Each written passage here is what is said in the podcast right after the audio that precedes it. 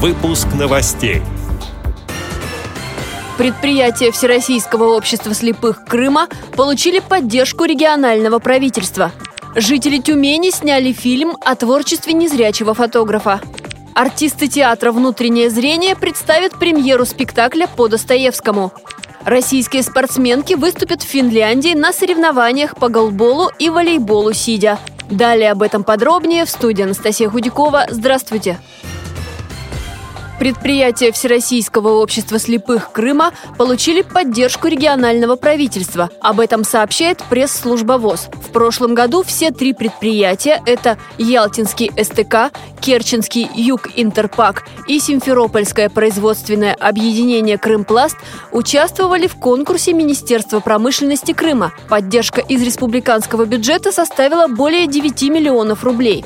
Средства пошли на софинансирование затрат предприятий по приобретению и вводу в эксплуатацию нового оборудования. Помощь Республики Крым совместно с поддержкой Всероссийского общества слепых помогает обеспечивать занятость и достойную заработную плату 285 инвалидам. Министерство труда сейчас рассматривает вопросы поддержки в части компенсации затрат предприятий на оплату труда инвалидов. Тюменцы сняли документальный фильм о выставке «Просто жить», на которой посетителей познакомили с творчеством незрячего фотографа. Видео выложили на Ютубе. Об этом говорится на сайте издания «Аргументы и факты». Выставка Николая Мирюгина, который сам никогда не видел своих работ, прошла в ноябре и собрала массу положительных отзывов. Фотограф делал снимки на аналоговый фотоаппарат, ориентировался на слух. Поскольку он окончил физико-математический факультет, то знает фокусное расстояние и понимал, насколько объект удален в пространстве. В свои 78 лет Николай Петрович преподает в школе для детей с инвалидностью по зрению, является заслуженным педагогом. В Московском культурно-спортивном реабилитационном комплексе ВОЗ в эту субботу Народный театр «Внутреннее зрение» представит премьерный спектакль «Село Степанчиково и его обитатели». Постановка по одноименной повести Достоевского. Первый показ прошел в конце декабря. Главный режиссер и руководитель театра Виктория Доценко рассказала радио ВОЗ о выборе произведения классика и о планах театра. Тема, которая всегда актуальна. Знаете, человек, который попал случайно наверх, стремится там удержаться любой ценой. Для этого прибегает к обману, к э, подлогу, к манипулированию людьми.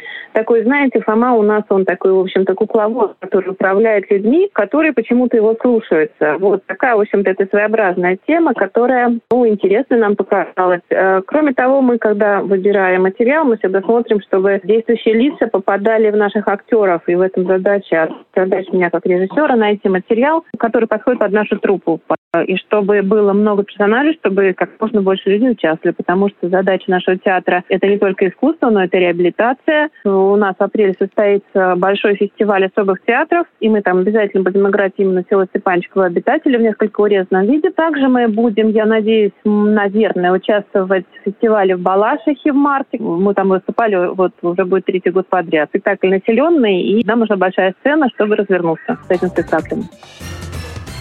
В Финляндии сегодня начнутся соревнования по Юлахти Геймс. Россию представят женские команды по голболу и волейболу сидя. В состязаниях по голболу участвуют 8 спортсменок. Их разделят на две команды. Состав участников определят на месте. Всего же в соревнованиях по голболу примут участие 5 команд. Кроме двух российских, борьбу за медали будут вести представительницы Финляндии, Великобритании и Дании. В соревнованиях по волейболу борьбу за медали проведут 4 команды. Россия, Украина, Финляндия и Германия. Финальные матчи состоятся 20 января, сообщает пресс-служба Паралимпийского комитета России. Эти и другие новости вы можете найти на сайте Радио ВОЗ. Мы будем рады рассказать о событиях в вашем регионе. Пишите нам по адресу новости собака ру. Всего доброго и до встречи!